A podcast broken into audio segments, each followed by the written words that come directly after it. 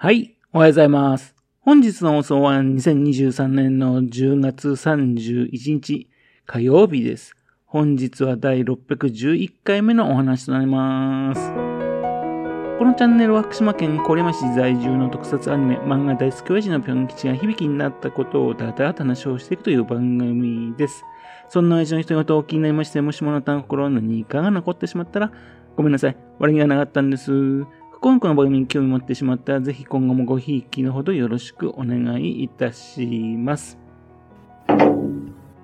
いうわけですね、昨日ですね、つぶら英二大空を愛したウルトラマンを見ることができたんですよ。つぶら英二大空を愛したウルトラマンです。あの、1994年2月26日にですね、あの、JNN ね、ネットワークで放送された番組です。福島県のね、テレビ U 福島が開局10周年を記念して作った番組なんですよ。当時のね、貴重な DVD、それをですね、あの、お貸しくださったのはね、郡山市のご当地ヒーローのダバイザーさんです。本当にありがとうございます。この作品ですね、29年前にですね、放映された作品なんですよ。で見たんですが、本当にとても貴重な作品でしたね。まだ1回目のね、えー、視聴が済んだばっかりね、興奮している状態なんです。頭の中はね、まだちょっと整理されてませんでね、まあその状態でね、今回話をしていこうと思っております。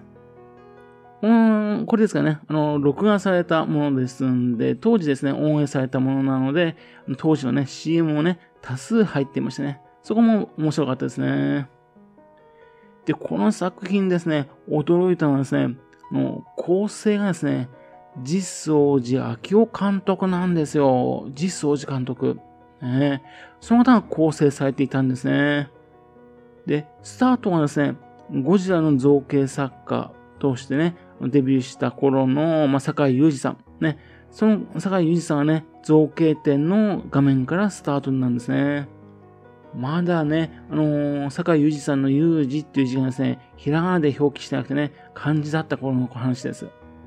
坂井さん若いんですよね。そしてね、その後ですね、カラーのね、ウルトラ Q のオープニングが始まるんですね。あのぐるぐるぐるっと回ってね、ウルトラ Q っていう字が出るやつですね。で、ウルトラマンの場合はね、その後ね、バーンとね、空想特撮シリーズウルトラマンって出るところですね。その部分ですね、つぶらや英二、大空を愛したウルトラマンっていう字が出るんですよ。なるほど。この作品自体ですね、ウルトラ Q の一編っていうね、雰囲気の構成になってるんですね。ウルトラ Q というね、あのロゴを作らせてもらったっていうね、全面的につぶらプロのね、協力があったからできたことだと思うんですね。本当に素晴らしいですね。ただ出だしはね、さっき言ったようにゴジラね、の造形前からスタートしましてね、大空を愛したウルトラマンっていうタイトルなんですがね、ゴジラ関係の話もね、多数出てくるんですね。東宝がね、協力って書かれてないのね、ちょっとそこはね、残念ですね。というわけで、先ほど言いましたようにね、協力はですね、つぶやプロダクションなんですよ。というので、えっ、と、当時のね、つぶやプロのね、あの、怪獣倉庫のところだとかね、あるいはあの、特技研究所だった後のところ、そういったところなんかもね、登場してきます。非常に貴重ですね。で、話の流れとしましてね、スカワ市にあったゴジラの卵、ね、あのスカワの青年会議所の人たちが作ったものなんですかね。この番組ではね、あの、ゴジラの卵って言ったらゴジラが出てきちゃうんで、怪獣の卵というような表記になっています。それは突然ですね、光りましてね、怪獣が誕生してね、スカワの人たちをね、が人間惑うっていうシーンから始まっていくんですね。で、登場する怪獣はですね、レッドキングなんですね。で、レッドキングがですね、このスカーの街の中をね、歩き回りましてね、あの、口から光線とか出したりするんですね。レッドキングが光線を出すっていうのはこういうのが初めてですね、見たのね。で、ね、赤鳥っていうね、デパートがあったんですが、赤鳥の前のビルなどですね、そういったのが破壊されていくんですよ。ここですね、現在の須賀川交流センター、てって、ね、えー、そのあたりなんですよ。つぶらやミュージアムがあるとこ。そこなんですよね。そこはね、あたりのビルが作ってありましてね、それが壊されるんですね。ここら辺、つぶらやプロダクションのね、協力とか、協力とかあったんですかね。結構うまいビルが、うん、作られてて壊されてます。で、スカ川警察署のところですね、画面が映りまして、そこの警察署長さんがですね、小林昌司さんなんですね。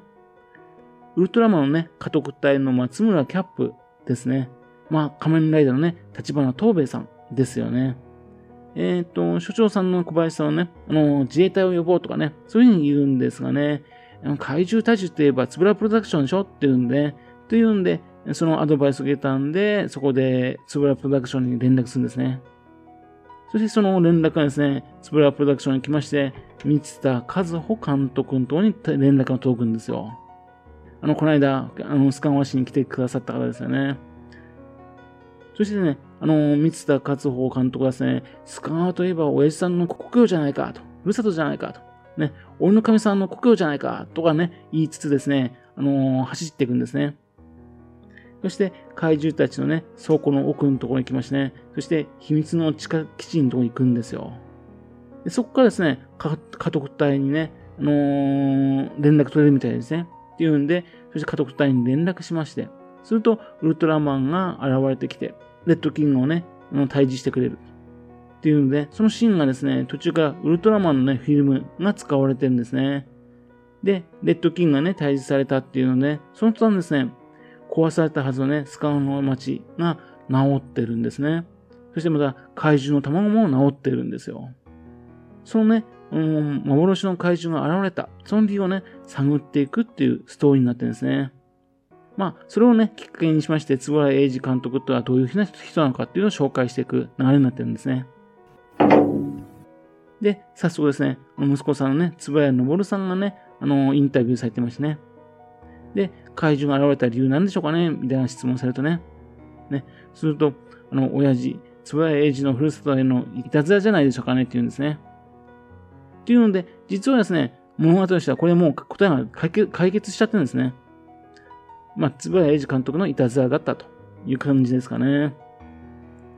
そのシーンのところでですね、孫のね、和夫さんなども出てね、円谷英二監督への印象だとかそういったのも語っております。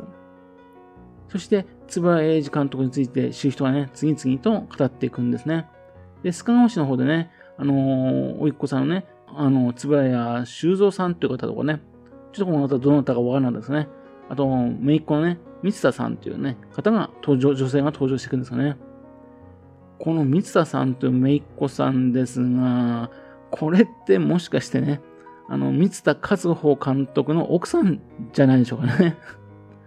で、えー、それで、まあ、円谷英二監督の子供時代の話とかそういうのがね、描かれるんですね。そしてその後ですね、あのグリッドマンの撮影風景とか出まして、ね、当時のね、撮影シーンとかもたくさん出てます。そして、三話和夫監督へのインタビューとかね、そういうのがあったりするんですね。で、その後ですね、あの、中野照義監督とかね、高野光一監督とかね、というんで、3人でね、定談とか、そういうのがあったりとかしましてね。で、あの、円谷英二監督とはどういう人なのかという話していくんですかね。この辺の話はね、東方の話のやつが多いですね。で、ウルトラマンのね、誕生シーンをね、紹介するシーンではですね、あの、元アナウンサーのね、徳光和夫さんがですね、円谷英二役なんですね。もうこのシーンはね、ただ残念ながらちょっとだけなんですよね。そして、まあいろいろありまして、あの、警察署長であるね、小林昌司さんがですね、つぶらプロのね、奥の方にあります秘密基地、そこにたどり着く。っていう風なね、終わり方もしてるんですね。これの終わり方がね、ウルトラ Q っぽいんですよね。いや、本当に貴重な番組でした。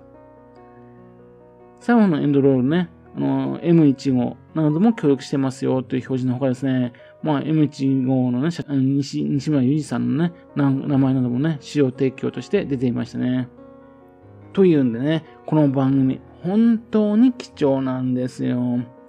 津葉英二監督についてね、興味ある方にとっても非常に貴重ですし、須賀川市民の人たちにとっても貴重ですし、特撮関係の人にとっても貴重なね、番組なんですね。TUF さんですね、ぜひともですね、これですね、あの市民交流センターてって、あるいはですね、特撮アーカイブセンターでね、上映会をしてほしいなと思うんですけど。ねそれだけの価値ある作品だと思ってます。